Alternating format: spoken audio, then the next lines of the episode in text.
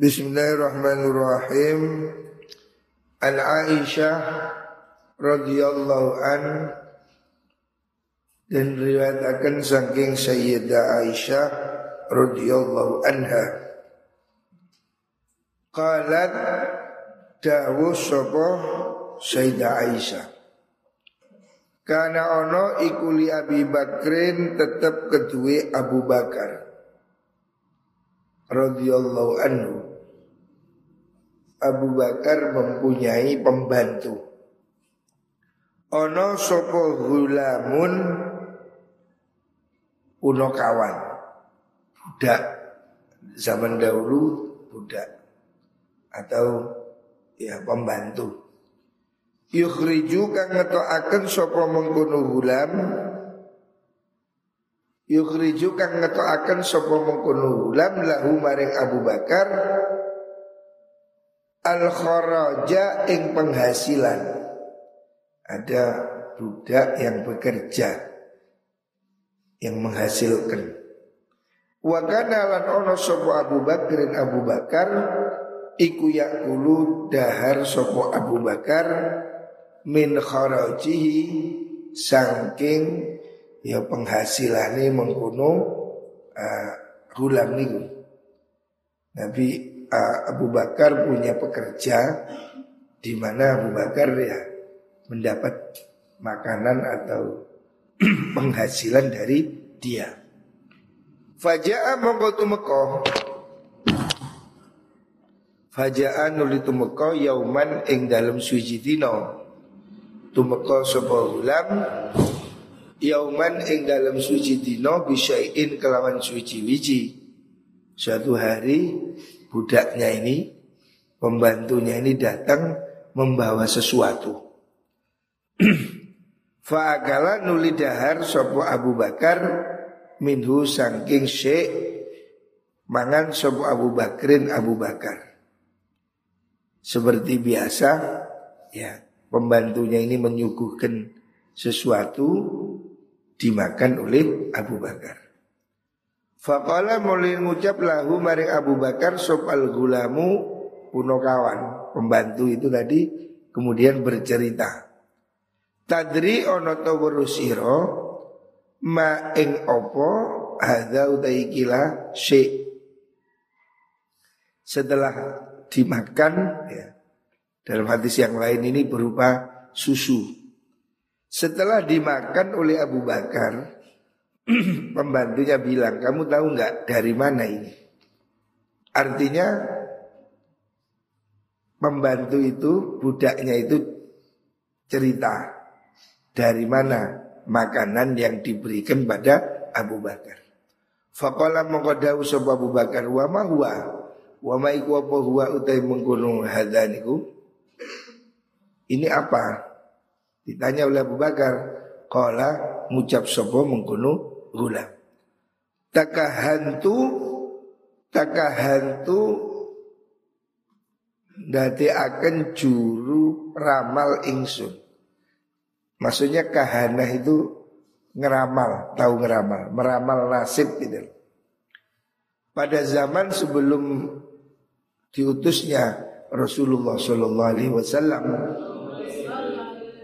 orang-orang jahiliyah itu punya profesi sebagai dukun ramal. dukun yang tidak boleh itu ngeramal ya.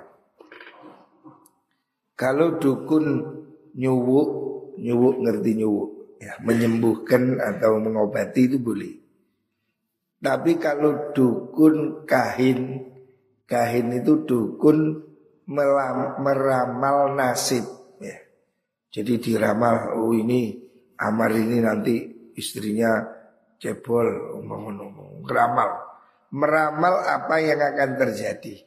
Jadi itu pakai bantuan jin, pakai bantuan setan, sehingga dia mencuri informasi dari alam gaib. Memang sebelum Rasulullah Shallallahu Alaihi Wasallam diutus itu masih ada profesi itu masih ada. Jadi masih ada orang yang bisa punya jin, punya setan menembus langit itu melihat catatan takdir atau mencuri-curi ya. Sebagian ngarang-ngarang Makanya pada zaman itu orang mempunyai uh, keahlian ya. Seperti Rasulullah Shallallahu Alaihi Wasallam ketika kanjeng Nabi belum jadi Rasul kan oleh istrinya Khadijah diajak ke seorang pendeta yang siapa itu Bukhairah. Dia kan sudah tahu orang ini akan jadi Nabi. Pada zaman itu mereka masih punya kontak dengan jin, dengan setan yang bisa memberitahu ini akan jadi ini, ini akan jadi itu. Kanjeng Nabi dulu sebelum jadi Nabi kan sudah diramal bahwa dia akan jadi Nabi. Lah, profesi mer meramal itu tidak diperbolehkan. Ketika Rasulullah Shallallahu Alaihi Wasallam sudah diutus ke dunia, maka langit itu sudah ditutup. Info-info dari langit itu sudah sudah di, dikunci. Sehingga ramalan-ramalan yang ada saat ini itu mayoritas keliru atau ngarang. Nggak seperti dulu. Dan Rasulullah SAW melarang orang menjadi tukang ramal. Ngeramal nasib melalui tangan. Umpamanya, oh ini kalau tangannya gambaring ini, anu, suki, melarat, apa. Nah, itu. Ramalan-ramalan itu tidak diperbolehkan karena itu mendahului takdirnya Gusti Allah. Tidak boleh meramal itu. Tetapi kalau meyakini sesuatu karena Allah boleh. Umpamanya biasa nih, biasa nih. Takdir Gusti Allah bayi lahir di Senin suki, tidak apa-apa. Kalau itu disandarkan pada Gusti Allah. Tetapi kalau ditakdir, disandarkan kepada hari Pokoknya lahir di Senin suki Nggak bisa Nyatanya sing lahir Senin melarat Yuhake Seperti orang kejawen-kejawen itu kan kadang masih percaya itu loh Bahwa ini apa Nogodino Nogosari apa, apa Hitung-hitungan itu Itu tidak boleh diyakini Kalau berdiri sendiri ya Kan biasanya orang mau rapi gak sito Oh iki geying. Wage musuh paing. Iki apa mana istilah itu? Ya ono mana istilah-istilah wong Jawa nih lho. Ini tidak boleh menikah, ini nggak boleh ini, ini tidak boleh itu. Bulan Suro nggak boleh menikahkan apa itu ya apa itu mitos-mitos itu. Semua itu ibu sobat telat itu ngajak ngaji telat-telat. Semua mitos-mitos itu tidak boleh dipercaya kalau tidak disandarkan pada Gusti Allah. Bisa betul bukan? Jadi tidak boleh mempercayai ramalan yang tidak disandarkan pada Allah. Ya. Tetapi kalau orang itu menyandarkannya pada Allah boleh. Umpamanya dia mengatakan biasanya takdiri Allah begini. Nah, itu boleh. Tapi kalau diyakini ono ini akan gempa ada ini, gunung meletus ada itu, tidak boleh. Dino Senin garai anu, Dino anu garai anu, tidak boleh. Bahwa semua baik buruk itu takdirnya Gusti Allah. Kalaupun itu terjadi ya itu kebiasaan atau kebetulan. Profesi sebagai tukang ramal itu tidak boleh. Kalau ngucap sebuah mengkono gulam, hadis tadi diteruskan Kala ngucap sapa gulam kuntu ana ingsun iku takahantu gawe-gawe juru ramal ingsun. Saya pura-pura jadi peramal li insanin maring menungso fil jahiliyati ing dalam mongso jahiliyah. Saya pura-pura dukun pada zaman jahiliyah Wa ma ahsanulan ora bagusaken ingsun al kahanata ing ramalan. Padahal saya nggak bisa ngeramal, saya cuma pura-pura action jadi tukang ramal. Illa anni angisunne ingsun iku tuhu bujuk sapa ingsun hu ing mengkono insan. Orang itu saya tipu, saya pura-pura ngeramal padahal saya nggak bisa. Terus fa'atoni nuli paring sapa mengkono mengkono niku wau insan ni ing ingsun bidzalika kelan mengkono mengkono niku wau khodak tu niku kahanah niku wau hada ing perkara alladzi kun akal takang mangan sira minhu saking hadani jadi Abu Bakar ini diakali atau tidak diberitahu sebelumnya. Pembantunya itu ternyata mendapatkan sesuatu hasil profesi sebagai pura-pura dukun. Dukun ramal maksudnya. Jadi budaknya ini membawa sesuatu dalam riwayat yang lain itu berupa susu. Diberi oleh orang karena dia pura-pura action sebagai tukang ramal. Jadi orang datang terus diramal kamu akan begini, kamu akan begitu. Lah, pasiennya ini yang diramal ini memberi dia sesuatu atau susu.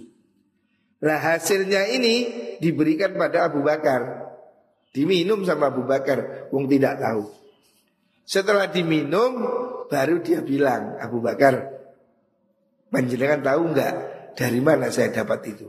Dari mana? Saya dapat itu hasil ngeramal.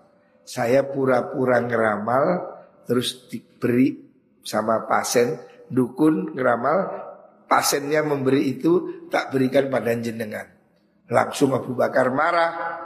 Faat khola mongko akan sopo Abu Bakar Abu Bakar ia dawu ing tangani Abu Bakar kofahu ing citoke.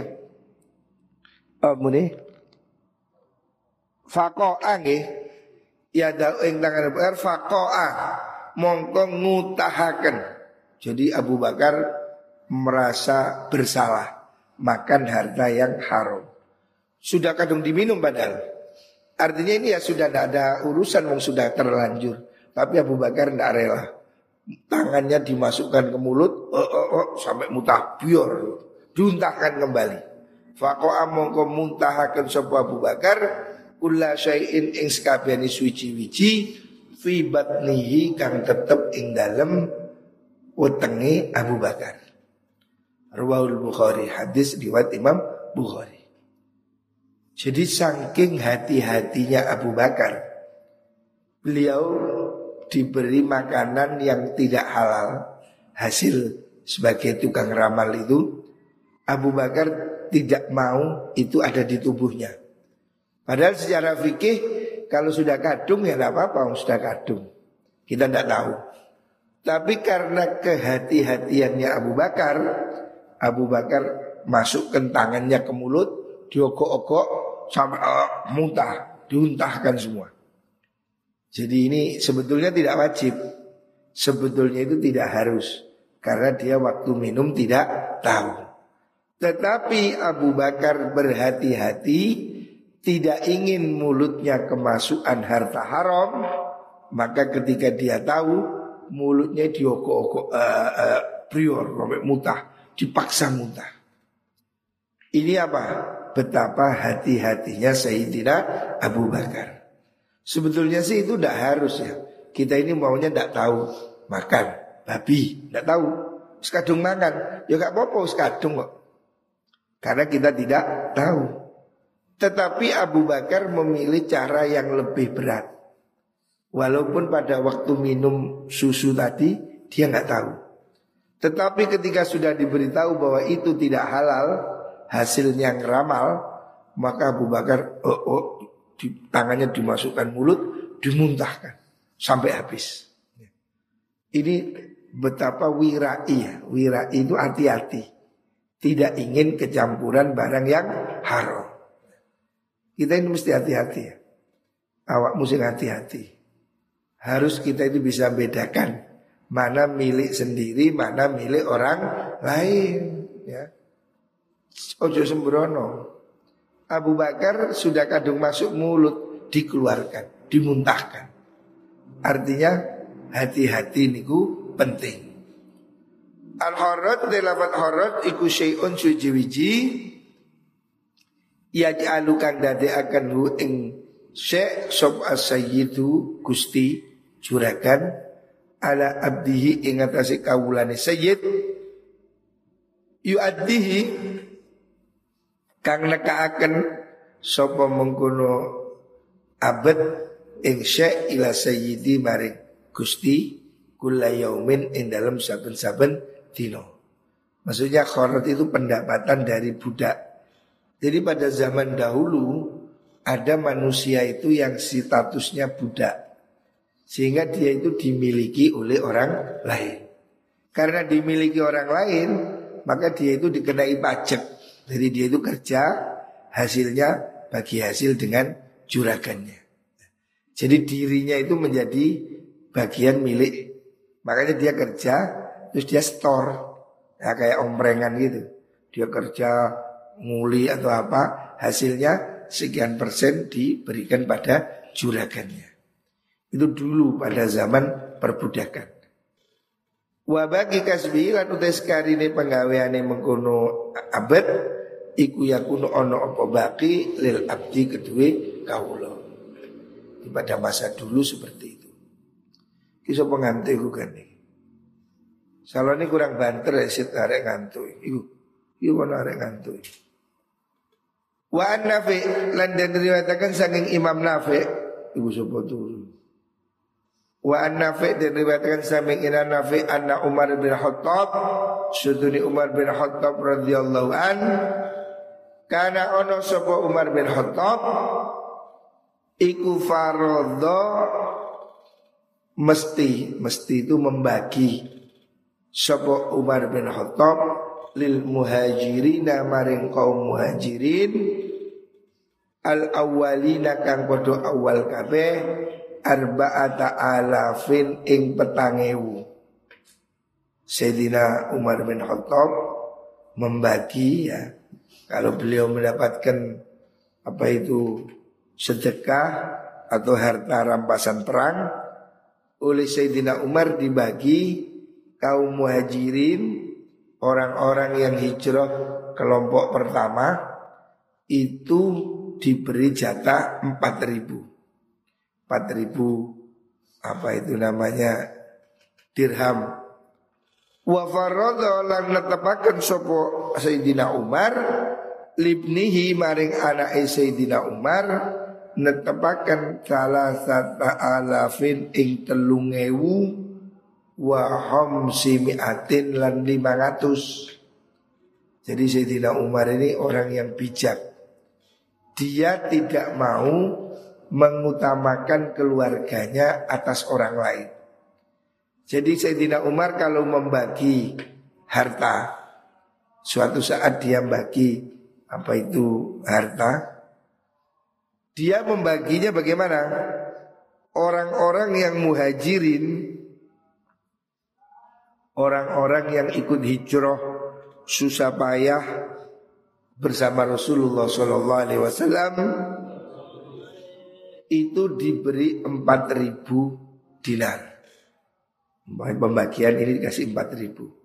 Sementara anaknya, anaknya Sayyidina Umar sendiri, yaitu Abdullah bin Umar, diberi 3500. Artinya anaknya diberi lebih sedikit ya. Orang lain diberi 4000, anaknya diberi 3500. Fakila dan dawakan lahu maring Ibnu Umar. Wa utawi ibnun iku minal muhajirina saking kaum muhajirin. Falima mongko krono opo nakosahu nyudo sopo Sayyidina Umar hu ing ibnun. Ada orang protes. Ini kan ada pembagian. Semuanya dibagi empat ribu dirham. Ada sekian orang kasih empat ribu, empat ribu, empat ribu. Giliran anaknya diberi tiga ribu lima ratus, dipotong lima ratus. Ada sahabat yang protes, loh kenapa Ibnu Umar kok dikasih tiga ribu lima ratus? Kok nggak sama dengan yang lain? Padahal dia juga termasuk muhajirin. Qala Dawu Umar Innama hajaro angin pestine hijrah bihi kelawan Ibnu Umar sapa abuhu babae Ibnu Umar.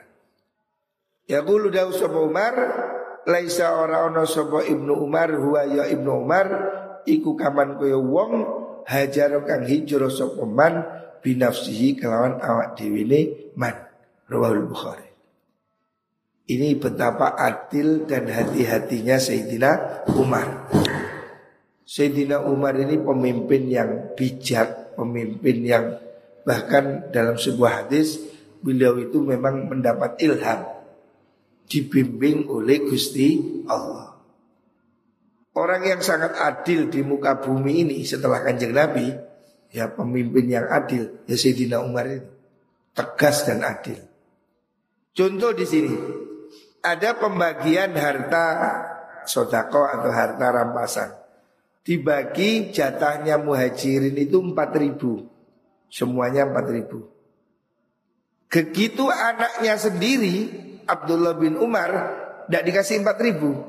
Dikasih 3.500. Dikurangi 500. Orang bertanya, kenapa Sayyidina Umar?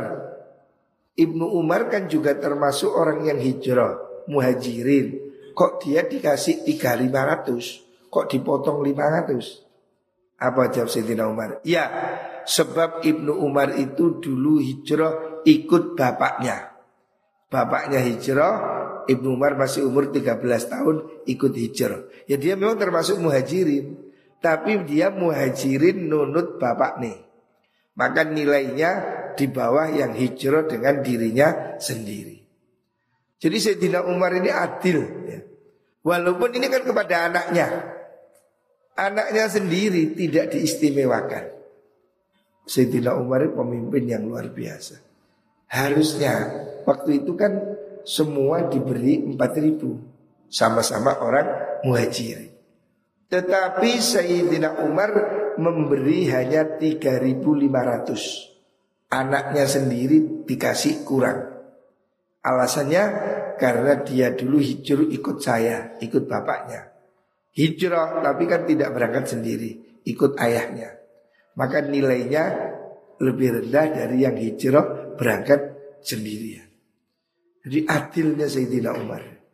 Kepada anaknya sendiri pun Sayyidina Umar tidak pilih kasih. Hati-hati Sayyidina Umar. Bahkan dalam riwayat suatu saat putranya Sayyidina Umar datang menemui ayahnya ketika ayahnya menjadi khalifah. Ayahnya sedang bekerja, anaknya datang. Langsung Sayyidina Umar nanya, kamu ada perlu apa? Perlu pribadi apa perlu urusan negara? Anaknya bilang, urusan pribadi. Ya sudah, kalau urusan pribadi, waktu itu belum ada listrik. Lampunya pakai lampu air, lampu templok. Lilin, dimatikan dulu. Fuh, lilin saya matikan. Ini fasilitas negara. Jadi dia ngomong dengan anaknya dengan gelap. Karena apa? Dia tidak mau pakai fasilitas negara. Bayangkan seorang pemimpin bisa bedakan mana fasilitas negara, mana yang urusan pribadi. Ini loh, adil. Jadi kita ini mesti benar urusan pondok ya pondok, urusan itu tuku menurut. Jangan kita mencampur aduk dengan urusan diri sendiri Harus tahu Ini bukan milik saya Pondok juga begitu. Pondok ini ada rekening pondok. Tidak masuk di rekening saya. Supaya beda. Oh ini uangnya pondok Ini uang saya. Saya punya rekening sendiri. Pondok punya rekening sendiri. Saya tidak ingin duit ini campur jadi satu. Ya Sayyidina Umar seperti itu. Adil. Hati-hati ya. Jangan sampai katutan milik orang lain. Rawal Bukhari. Wa an Atiyah bin Urwa as-Sa'di as-Sahabi radhiyallahu an qala dawu sabu Atiyah qala dawu sabu Rasulullah sallallahu alaihi wasallam la yablughu ora tumeka sapa al abdu kawula ayakuna ing yen to ana sapa abad iku minal muttaqina saking wong kang padha takwa hatta yada sehingga ninggal sahabat ninggal ma ing perkara la baksa kang ora ana bahaya iku maujud bihi kelawan ma hadaron krono jogo utawa wedi takut Lima maring perkara fihi kang iku ing dalemah baksun utawi bahaya. Jadi Rasulullah Shallallahu Alaihi Wasallam mengajarkan supaya kita itu hati-hati ya. Jauhi sesuatu yang meragukan. Makanya hadis ini mengatakan La yablughul abdu ayyakuna minal muttaqin. Orang itu tidak akan masuk kelompok muttaqin Hatta yad'amala ba'sabi Sehingga dia meninggalkan sesuatu yang tidak bahaya Sesuatu yang boleh ya. Tidak apa-apa. Dijauhi. Kenapa? hadarun lima fihi baksun takut keterabas pada barang yang bahaya. Artinya berhati-hati membatasi diri. Membatasi meninggalkan sesuatu yang boleh takut kebabasan. Takut jatuh kepada hal yang tidak boleh. Makanya ulama dahulu itu umpamanya itu melarang beberapa jenis mainan kayak karambol, catur. Kenapa sih catur itu kok dilarang? Sebab apa? Takut kalau sudah main catur saking asike noto kayu itu mang sampai lali kak sembahyang. Sebetulnya catur itu ya catur apa? Kayu tidak ada masalah. Tapi sebagian ulama melarang karena apa? Takut kalau sudah main catur lupa sholat. Jadi hal yang asalnya itu boleh dihindari takut jatuh ke hal yang tidak boleh. Makanya di pondok juga nggak boleh bawa handphone. Kenapa sih? Kadang wali murid tidak sadar protes. Mengapa di pondok tidak boleh bawa HP? Loh, HP-nya boleh, boleh. Buktinya kiai-kiai juga punya HP. Kok santri tidak boleh bawa HP? takut HP jadi masalah. Sebab dengan punya HP kamu mulai chatting lewat aplikasi apa? MyCrot. Nah, ketemu konco akhirnya ya ikut janjian-janjian akhirnya ya terjadi kasus. Ya itu, jadi kenapa handphone dilarang? Ya ini hadisnya ini menjauhi sesuatu yang boleh takut dia merambas ke hal yang tidak boleh. Makanya kenapa di pondok malam tidak boleh keluar? Loh, keluar malam apa dosa? Enggak, keluar malam kalau tidak maksiat. Tapi karena keluar malam ini cenderung membawa efek jelek, ngerokok, ngopi, nih nyolong. Kalau sudah ngerokok, ngopi, duit tidak cukup nyolong. Makanya keluar malam dilarang. Nah ini contoh meninggalkan sesuatu yang asalnya boleh takut jatuh ke hal yang tidak boleh. Ini hal-hal yang seperti itu istilahnya preventif ya. Makanya Allah sendiri melarang zina itu wala taqrabuz zina. Allah tidak langsung melarang jangan berzina.